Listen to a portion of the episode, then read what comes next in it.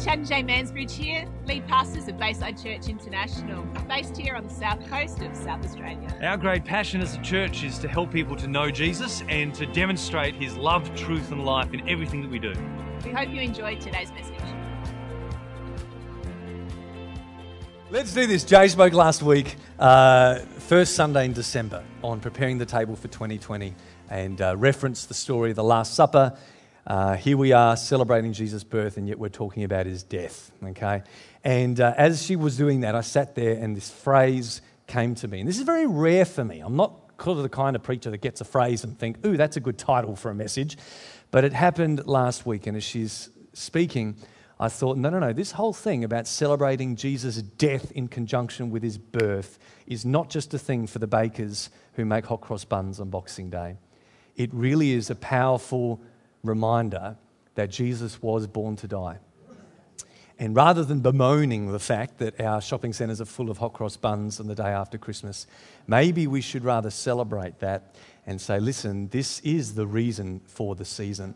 He was born to die. And why was he born to die? Well, he was born to die so that the dead may live.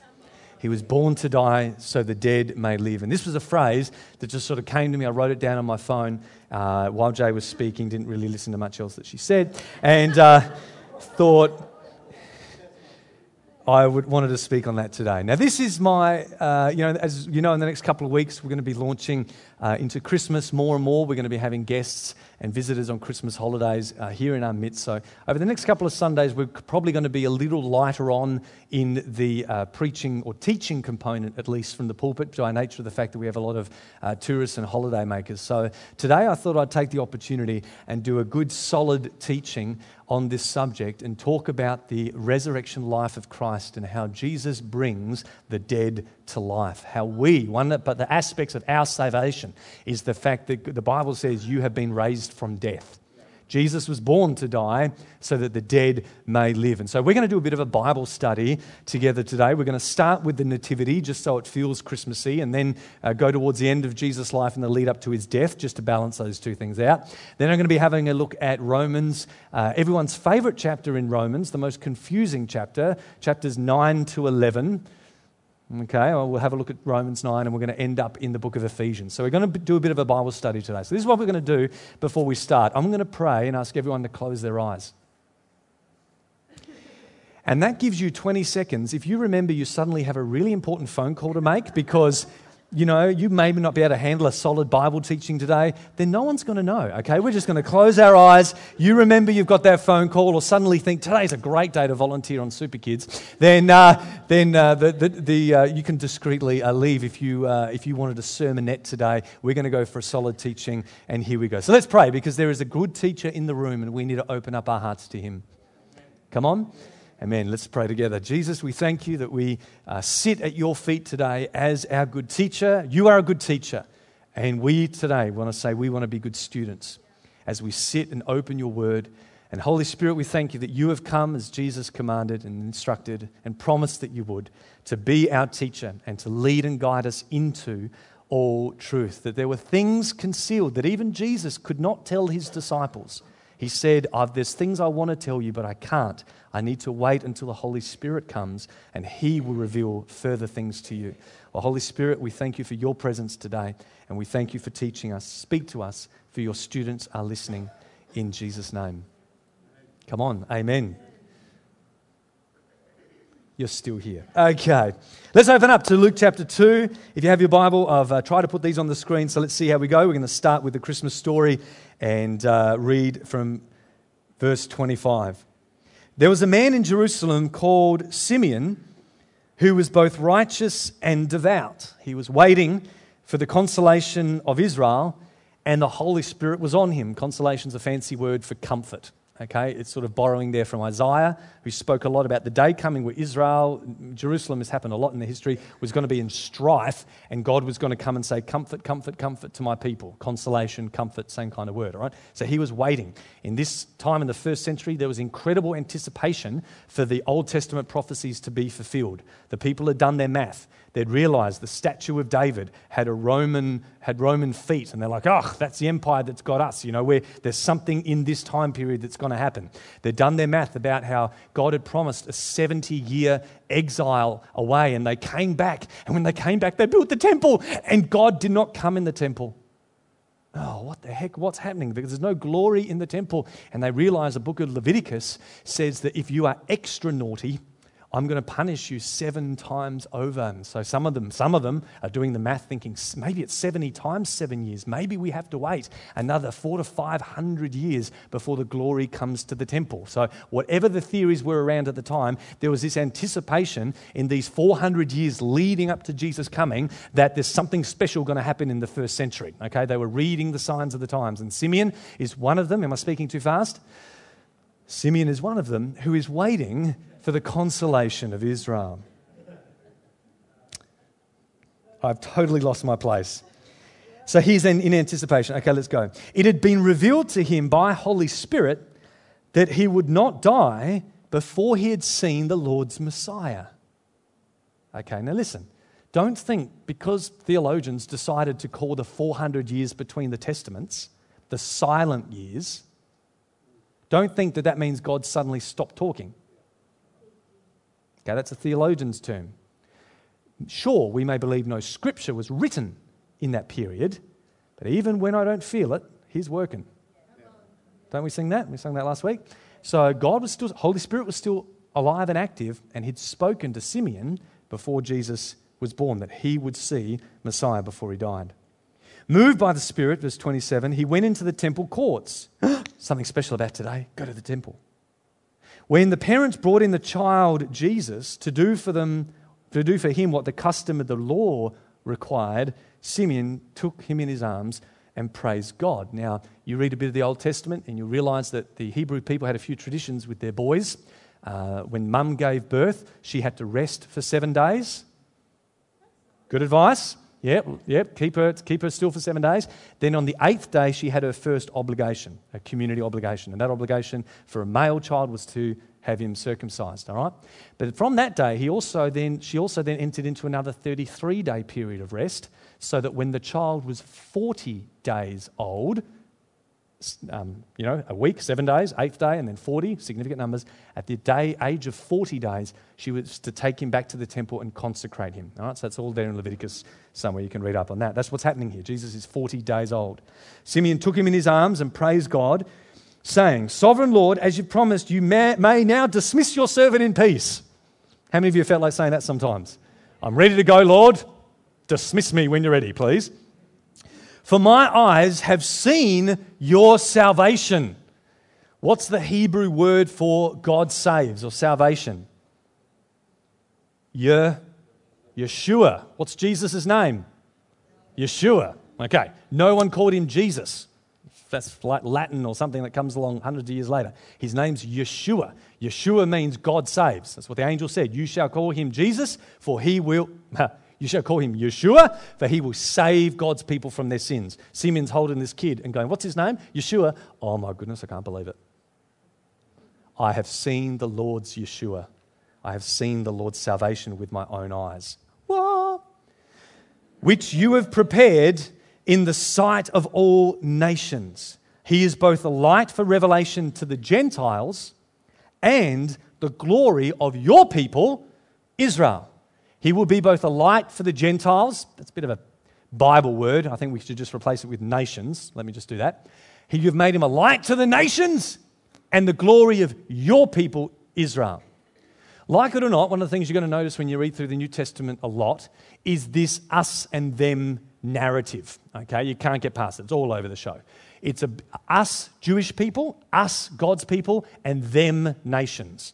Us Jews, them Gentiles. Okay? And the reason for that, while it sounds a bit, you know, uh, ethno nationalistic, to use a fancy pants word, it's really based on the history of the Old Testament where God said, You are my special people. God made a covenant with that group of people, and so, of course, they developed a kind of an us and them mentality. We, Jews, you, nations. We are distinct because we are God's chosen people. Well, here's Simeon holding this baby and says, He's going to be a light for your people, Israel, and also the nations, Jew and Gentile is the New Testament sort of phrasing for that. This is what the old guy says when Jesus is 40 days old.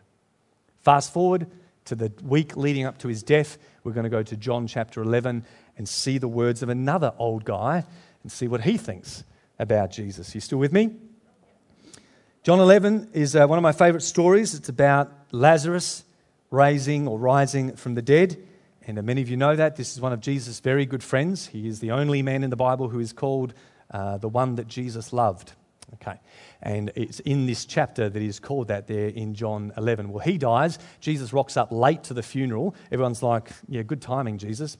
And uh, they're mourning and they're crying, and this is the Jesus wept story. Okay. Well, Jesus talks to his sisters, Mary and Martha. And uh, where am I going to read from? Uh, verse 23. Jesus said to her, This is Martha, Your brother will rise again. Martha answered, Sure, I know that he will rise again in the resurrection at the last day. Part of the anticipation in the first century, or part of the things that the Hebrew people were looking forward to with this, was this thing called the resurrection. And there was many different theories about what exactly that would look like, because the Old Testament doesn't say a great deal about it that's really clear. And the passages that it talks about resurrection are in prophetic books, so they're kind of poetic anyway. So there was a whole bunch of theories about what the resurrection was to look like, to the point where some Bible scholars, the Sadducees, said, nah, not going to happen at all. Okay, now Paul wasn't one of them, he was a Pharisee, but this is uh, part of the, you know, the, the theories of the day about, yeah, there's going to be a resurrection one day, and one day Lazarus will rise. Well, Jesus says this. Jesus said to her, Hang on. I am the resurrection. I am the life. The one who believes in me will live even though they die. And whoever lives by believing in me will never die. Do you believe this? He who believes in me will never die. It's hard to think of anything more insensitive to say to someone at a funeral. Believe in me. Anyone believes in me will don't, not die. Your brother, maybe he didn't believe in me. Is that what I'm meant to think, Lord? He who believes in me will not die? Well, hang on. Is Jesus talking about physical death here, or is he talking about another kind of death? When Jesus says, He who believes in me will never die, does he mean that our bodies will never die? No. We woke up to the news this morning of Reinhard Bonnke, a famous African evangelist, died overnight. Okay? Do we believe, well, Reinhard died, therefore he mustn't have believed in Jesus? Because Jesus said, You believe in me, you won't die. No, you're not talking about physical death. You believe in me, there's another type of death that you will not experience. And one of the big issues that Jesus encountered, and John's gospel brings it up over and over and over and over and over again, is the fact that he often talked in language and people thought he was talking physically where he actually meant something else. And so he can say uh, to an old guy called Nicodemus, he can say, Listen, you must be reborn and born again. And Nicodemus goes straight to thinking, How the heck am I going to get back in my mum's womb? Okay, how's that going to happen? All right. In chapter 2, he's at the temple and he says, Listen, if you destroy this temple, I'll build it again in three days. And they instantly thought of a physical temple. No, I'm not talking about something physical. Well, I am. I'm talking about me. It's a figure of speech. He talks to the woman at the well on a hot day like today. She's sitting out in the sun. He says, Get me a drink. She says, Fine. And then he has the gall to tell her, By the way, I've got water that never runs out and yet I've still asked you to get me a drink. Okay, no. He was not talking about physical water. He was talking about he's talking about something spiritual, not something physical. He's at Capernaum, the, high, the climax of this, John 6, 66, easy verse to remember. And he says, Listen, you can't have anything to do with me unless you drink my blood and eat my flesh. And people turned around and walked away because they don't want to have anything to do with that. Why? Because they misunderstood him. They kept thinking he was using physical, biological terms when he was actually speaking of another reality altogether. So, here, when he says, If you believe in me, you will not die, he's not talking about physical death, he's talking about another kind of death that is beyond biological. You see, the first time we see the word death mentioned in the scripture is right back in the Garden of Eden. When God speaks to Adam and he says, Do not touch that. No, he didn't. Do not eat the fruit from that tree, because on the day you eat it, you will surely die. Now, you read all of Genesis 1 and 2, and that term, the day, is used about a dozen times. On the first day, God did this. On the second day, God did this. The night came, that was the first day. The second day, the third day, the seventh day, He rested. Those things happened at that day. And then He says, On the day you eat it, you will surely die. Now, when Adam ate that fruit, did he die that day physically? No, the first man in biblical history to die was his son, Abel, hit over the head with a rock. Okay? So God's not saying, just to illustrate it for you, God's not saying this is a physical death you're going to experience, Adam. On the day you eat it, this is a relational death. He died this, he had an open, intimate fellowship with God. And that relationship, that innocence before God, it was a relational type of death that he died that day. And the physical sign of that was God saying, Now I've got to clothe you, mate, and I'm going to send you away from the garden of delight and the garden of pleasure. And he left, as it were, the promised land because he experienced a death that day. It wasn't physical, but on that day, he most certainly died. Many people call it a spiritual death. Other people refer to it as more of a relational death. But here's the point when Jesus is saying, If you believe in me, you will never die, he's talking about a relational kind of death. There is a death which means separation from God, being cut off from a true, living, authentic reality with God. And my friends, that death is our greatest enemy. Physical death is not our great enemy. Now, I say that with sensitivity because this is a time of the year that's actually hard for some families, knowing that it's our first Christmas where we've lost a loved one. Think of Ryan and family today. Okay, they're mourning the death, so they should. We weep the death of those we've loved, that physical death. But physical death is not the great enemy of humankind. The great enemy of humankind is the death where we are cut off relationally from God, because it is only in relationship with God that eternal life is to be found. This is eternal life, Jesus said, that they may know you and that they know, may know me. I am the way, the truth, and the life. No one comes to the Father except through me. Eternal life is relationship and communion with God. That is the kind of life that really counts. That's the kind of life that counts forever, and therefore the kind of death that is the one we need to avoid like anything is a relational death to God where we are not in a right standing relationship with Him. That's why Jesus came. Not so our physical bodies could last forever, He came so that we could have a relationship with God that endures forever, whatever that looks like. Jesus came. You believe in me, you will never die. You'll be connected with God forever. Connected with God forever. Believe what you like. But I believe in eternal security in that when you believe in Christ and put your faith in Him, He will not let you go. No one can take you out of the Father's hand. You have life that is everlasting. How could it end? Holy, eternal life is knowing God. And this miracle with Lazarus, because then what does Jesus do? Well, He demonstrates a physical miracle here. But this miracle really ticked off the religious leaders when he raised Lazarus from the dead. I'm going to jump forward to verse 45. It says, Therefore, many of the Jews who'd come to visit Mary and saw what Jesus did believed in him. But some of them went to the Pharisees and dibber told them what Jesus had done. So the chief priests and the Pharisees got together and called a meeting of the Sanhedrin. What are we accomplishing? They asked. Here's this man performing Mary's signs. That physical resurrection was a sign of something. If we let him go on like this, Everyone will believe in him. And then the Romans will come and take away both our temple and our nation.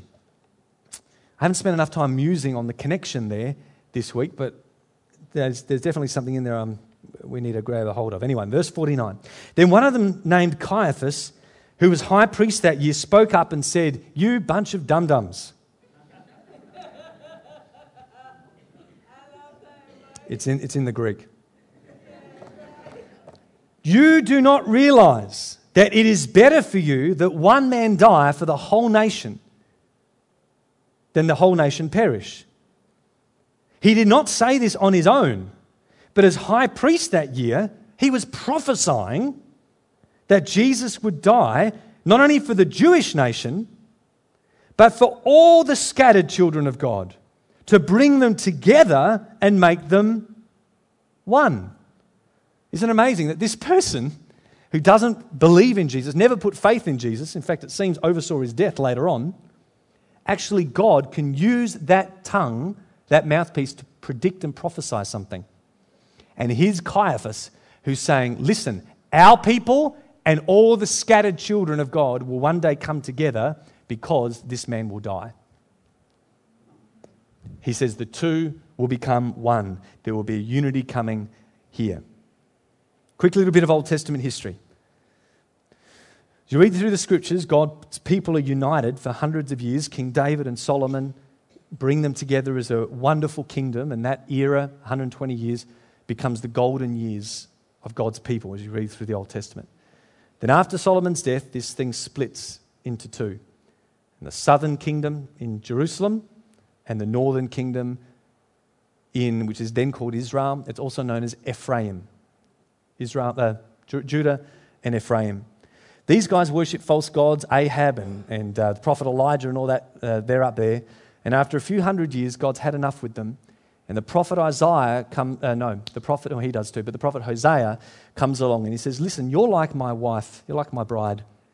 And one of the things that a husband can do under the old covenant law, if his wife's committed adultery again and again and again and again and again, don't freak out, it's a 3,000 year old law, just hold on if she's committed adultery again and again, he has the right to oversee her death and divorce. And so Hosea is a book about God divorcing, basically annulling the covenant and overseeing her death. He actually says, I killed you with the words of my prophets. And that death that this kingdom experienced was not physical. A lot of people died, but it's not that they physically died, it was a relational death. Same thing, relational death. And God did exactly what He did with Adam in the garden, and He sent her away out of the promised land. Okay, cast him from their presence. She is now dead to God, okay, out of covenant relationship with God and scattered in the nations. We call that, or they, they used to call that, the 10 lost tribes, scattered and gone. Down in Judah, they behave in a very similar way, but because God's faithful to David, he keeps them going and he never divorces them. He only says in Isaiah, I separated you, I separated from you for a moment. And that's where the exile comes in 70 years, and then they come back. Okay? So, all the way through the Old Testament, you've got Judah and Israel, Judah and Israel, or otherwise known as Judah and Ephraim. Judah and Ephraim. Judah is where we get the word Jew from. And the word Jews in the New Testament comes from Judahite, men of Judah. So that's where the term Judah, Jew, comes from later on. What's the point? It's the Judahites that are restored to their temple while these guys are scattered and gone. But all the prophets say there's a day coming where these two will be united again as one. Okay? They'll be united together as one with a new king whose name is David. Hint, hint. With a new covenant which will be everlasting. Hint, hint with a new marriage. I'll marry myself to them and they'll be restored again as one unified kingdom. What is this old guy Caiaphas saying about Jesus? He said, Isn't it better that one man die? And as he prophesies that, he said, Listen, he's not just dying for the Jews, the, Jew, uh, the people of Judah, he's also dying for all the scattered people of God. Remember these 10 northern tribes that all the prophets have been saying one day will come back? Yep, he's died for all of them to make them one. Okay, see that? So he's prophesying that. This is all the expectations here with the uh, Jewish leaders here in the first century. And so John drops a real, has a real mic drop here in the next couple of verses where he says this in verse 53, John 11. So he's, he's just prophesied the two shall be one, the two shall be one. And then verse 53 says, From that day on, they plotted to take his life, both him and Lazarus, because Lazarus was bad advertising. Dead guy walking around, let's kill him too again, kill him, we're going to kill Jesus. So, what does Jesus do? Jesus no longer moved about publicly among the people of Judea. Instead, he withdrew to a region near the wilderness in a village called Ephraim, where he stayed with his disciples. This is really subtle, but the prophet just says, My people of Judah and the people who used to be called Ephraim are going to be joined together. The moment he prophesies that, Jesus leaves Judea and goes to a town that just happens coincidentally to be called Ephraim, the same name of this kingdom. So there you go. John's just saying, guess what? He's hinting this is what's about to happen. These two are about to come together because of Jesus. See that? It's subtle, but it's, it's fun. Okay? It's, it's, it's fun. This is why you need a big picture view of the Bible. What's the point, Chad? The point is this at his birth, you've got Simeon holding 40 day Jesus in his arms and saying, Yes, both God's people and the nations are going to be brought together because the light is shining in the lead up to his death, as they begin to plot his death. Why would you talk about Easter at Christmas? As they begin to plot his death, this another old guy, Caiaphas, says, Guess what? He's going to die not only for my people, he's going to die for the, all the children of God that are going to be brought together. Okay? So these two guys at the both bookends of Jesus' life are saying the same thing. Are you with me? So now what we do is we turn to our least favorite book for many of us, in, uh, our least favorite chapter in the book of Romans, chapter 9, and uh, we're going well. Well done, guys.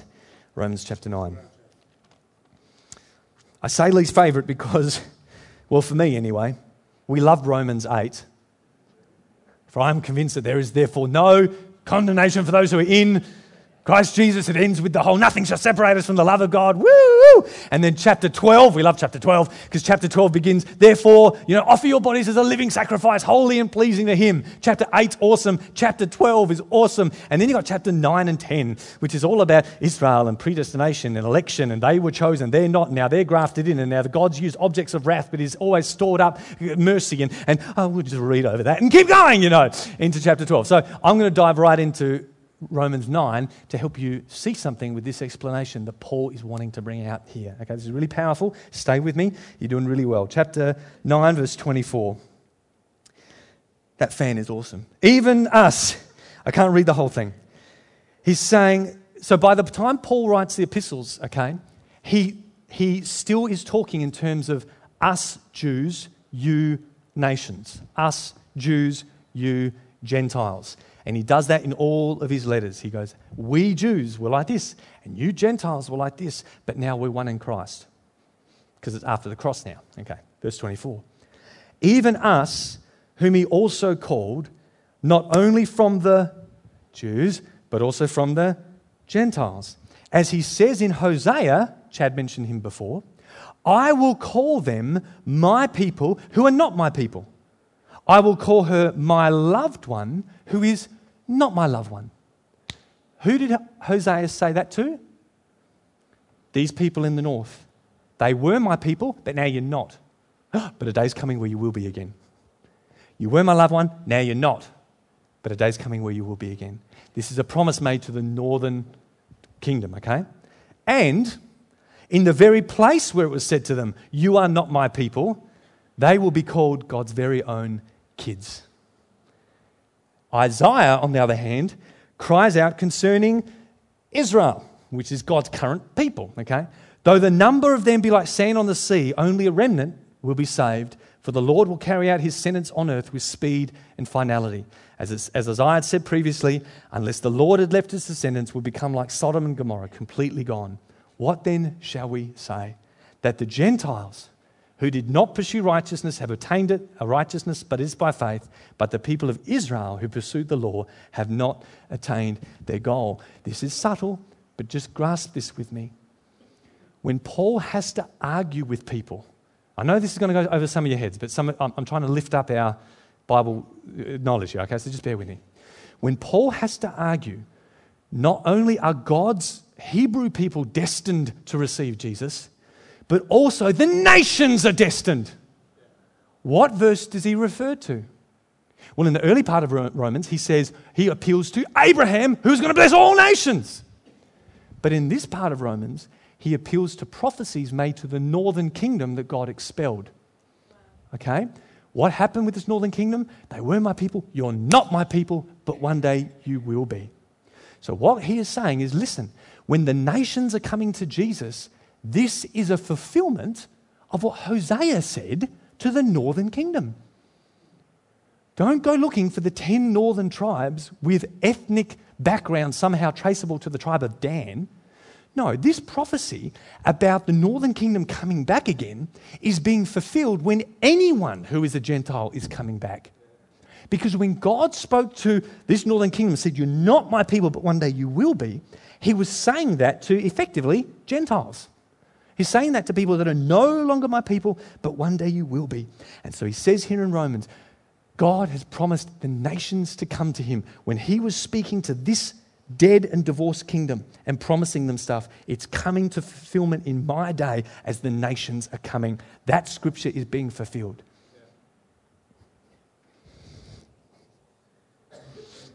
In other words, You've gone quiet. Those who have been divorced and who are dead to God covenantally, they are becoming, they are coming alive to God in Jesus Christ. You've gone quiet. Let's turn to the book of Ephesians, and I'll show you something else.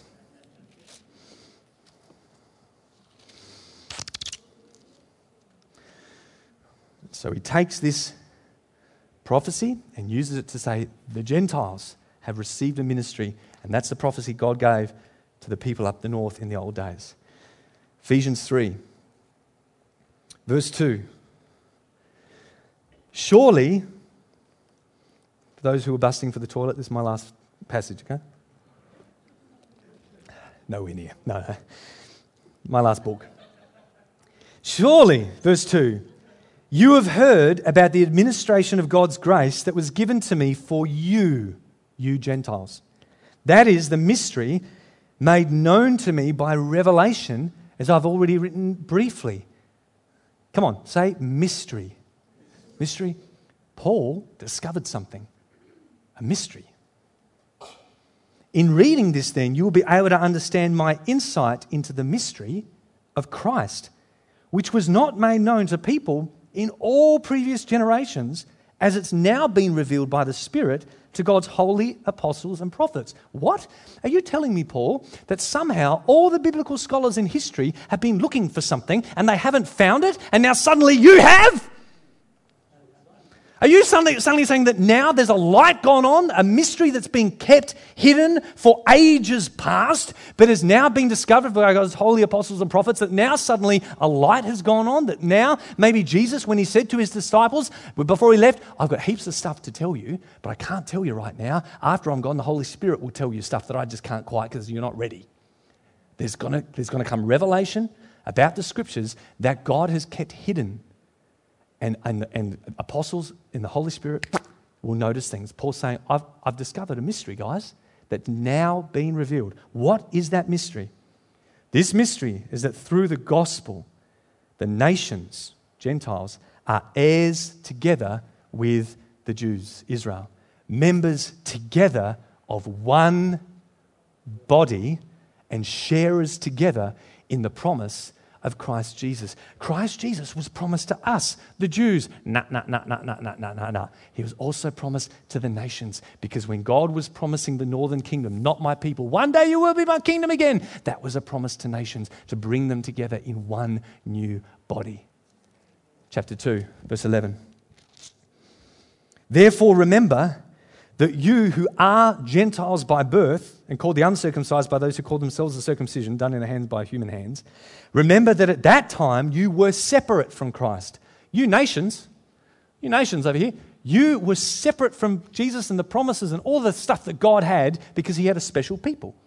You were separate from Christ. You were excluded from citizenship and you were foreigners to the covenants, to the promise. You were without hope. You were without God. You were nothing. But now in Christ Jesus, you who once were far away have been brought near through the blood of Christ. For he himself is our peace, who has made the two groups one. Jesus not only reconciled humanity with God up and down, he also reconciled those who were far away from God, who had no relational, historical, ethnic, biological, paternal background. He brought all those people and the people that have been following God for, since Abraham, 2,000, 3,000 years. He brought them together in one body. He brought them together. He's made the two one. That sounds like Caiaphas, doesn't it? Oh, he'll make the two one. Not only God's people, but also all the scattered children. They're going to come together as one. And He's destroyed the barrier that separated them, the dividing wall of hostility, by abolishing in His flesh the law with its commandments and regulations. His purpose was to create in Himself, out of the two, one new humanity and making peace by His blood. In His body, He reconciles both to God through the cross by which he put to death their hostility. He came and preached peace to those of you who were far away and preached peace to those of us who had been near. For through him we both equally have access to the Father by the one and the self same Holy Spirit. Old man Simeon holds a baby. Oh, guess what? A light for God's people, a light for the world. Old man Caiaphas prophesies without knowing it. This guy's going to die, not only for this nation, but he's going to die for all the scattered children of God. Hosea prophesies, You, northern kingdom, are going to die, but one day God will make you alive again. And Paul realizes, Bam! Do you know when that's going to happen? It's happening now as the nations are coming. That is the fulfillment of that prophecy. Nations are coming in. The eh, outside people and those of us who've been close for years are coming together in one body because of Jesus Christ. Verse 15, verse 1, chapter 2, verse 1. And so he says this. I'm actually working my way backwards, but it makes sense. Chapter 2, verse 1. But as for you, when he says you, who's he talking to? Fine, yeah, us. He's talking to the nations that are now Christians, not Jews. He's talking to you, Gentile Ephesians. As for you, you were dead. Were you dead physically? No? You were dead how? In sin, relationally dead to God, cut away, separated, far away, dead in transgressions and sins in which you used to live. So it's obviously not physical, is it? I was dead in sin, and that's how I used to live. Yeah, good one, Paul. Okay. You were dead in sins in when you used to live, when you followed the ways of this world, the ruler of the kingdom of the air, the kingdom, the um, spirit who is now at work in those who are disobedient. All of us lived among them at the time, gratifying the cravings of our flesh, following its desires and thoughts like the rest. We were by nature deserving of wrath. But because of his great love for us, Alex, God, who is rich in mercy, made us. Hey, you were dead, but now we have been made You've been resurrected. You've experienced resurrection life. I was dead to God relationally. I was cut off from Him. I was not involved with God at all. I was dead spiritually. And He made me alive in Christ Jesus. Even when we were dead in transgressions. It is by grace you've been saved. God not only raised us, but He raised us up with Christ, seated us with Him in the heavenly realms in Christ, so that in the coming ages He might show the incomparable riches of His grace, expecting His kindness to us in Christ Jesus. For it is by grace you have been saved through faith, and this is not of yourselves, it is the gift of God, not by works, so that any man can boast. For we are God's handiwork, created in Christ Jesus to do good works, which God prepared in advance for us to do. Remember, therefore, those of you who were nations by birth and called the uncircumcised are now being brought in, and you are citizens of heaven. And we keep on reading.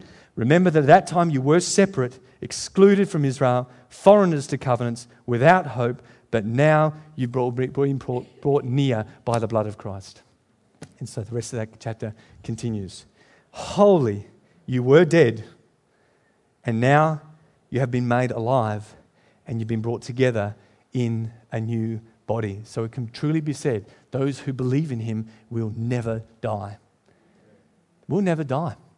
We are connected with God because the life that matters is a life of innocence. It is a life of intimacy with God. That is eternal life that you may know God and that you may know the Father. Jesus did not come to make moral people behave better, immoral people behave better. Jesus did not come only to make bad people good. Jesus came to make dead people live. Jesus came to make sick people well. Jesus came to see lost people found. Jesus was born to die so that the dead may truly live and may live forever. Because the thief came And his job was to kill, to steal, and to destroy. But Jesus came that you may have a life that supersedes this planet. You may have a life and life abundantly. More life than you will ever need. More life in quality and more life in quantity. You can never quantify eternal life. How can our puny brains even think about eternity? God has given us a life that endures age to age to age. Church, God has given us eternal life. We were, we were worshiping together on Thursday night, and I, we, there was one of the lines in the song that just broke me. What is that You Are Life song? You have come so that we may have life everlasting. And just suddenly I it was like, dang. I didn't say that in the microphone, but dang. How often do we just lose sight of the eternal life that we've been gifted in Christ? Eternity, never ending. We sing a song like that. Oh, you've come that we may have life everlasting. How can we sing it like that? You, we may have a life that goes on forever. That is incredible. It's the constant reminder of the scriptures. Set your mind on things you don't see. Set your mind on eternity. Things on this planet won't last. What really matters is a relationship with God that will endure forever. And I don't know everything of what heaven looks like, and people have different experiences and come back with different stories and same stories. I don't know. But what I do know is that eternity is connection with God forever. Eternal life is something that we have now, so that even though we die, we still live. So that actually those who believe in him will actually never die because the greatest enemy that we have is separation from a relationship with God.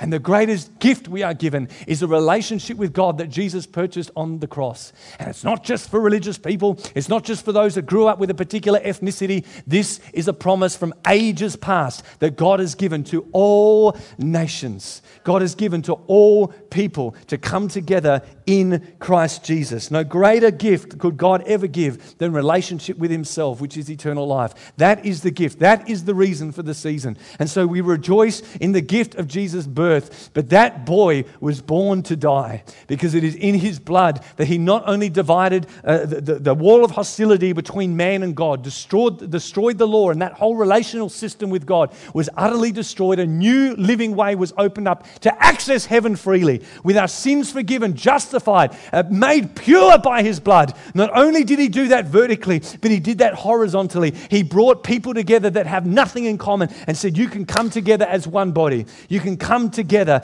as a people so that you don't have to read the Bible and go, Gee, I'm not a Hebrew. None of this applies to me. I'll just go to the New Testament. No, no, no, no. This book speaks of us from beginning to end. Those of us who don't have Jewish roots or whatever, all that sort of stuff. We are, God has brought us together in Christ Jesus. The promise of Christ is for all of us. And I don't know everyone here today, but God's promise for Jesus and eternal life is not just for all of us, it's for each of us. It's not just for all of us. Eternal life is not just a promise for y'all, it's a promise for you. It's a promise for all of us. And eternal life, relationship with God, is the most important thing. God can call you from being dead to God, not knowing Him, feeling distant from Him, not having a freedom to access His presence with liberty and freedom, to tell you your sins have been forgiven to open up a new and living way by his body. And you might not even understand it. Well, guess what? No one in this room understands the gospel in its fullness. That's why we have to keep being reminded of how good it is.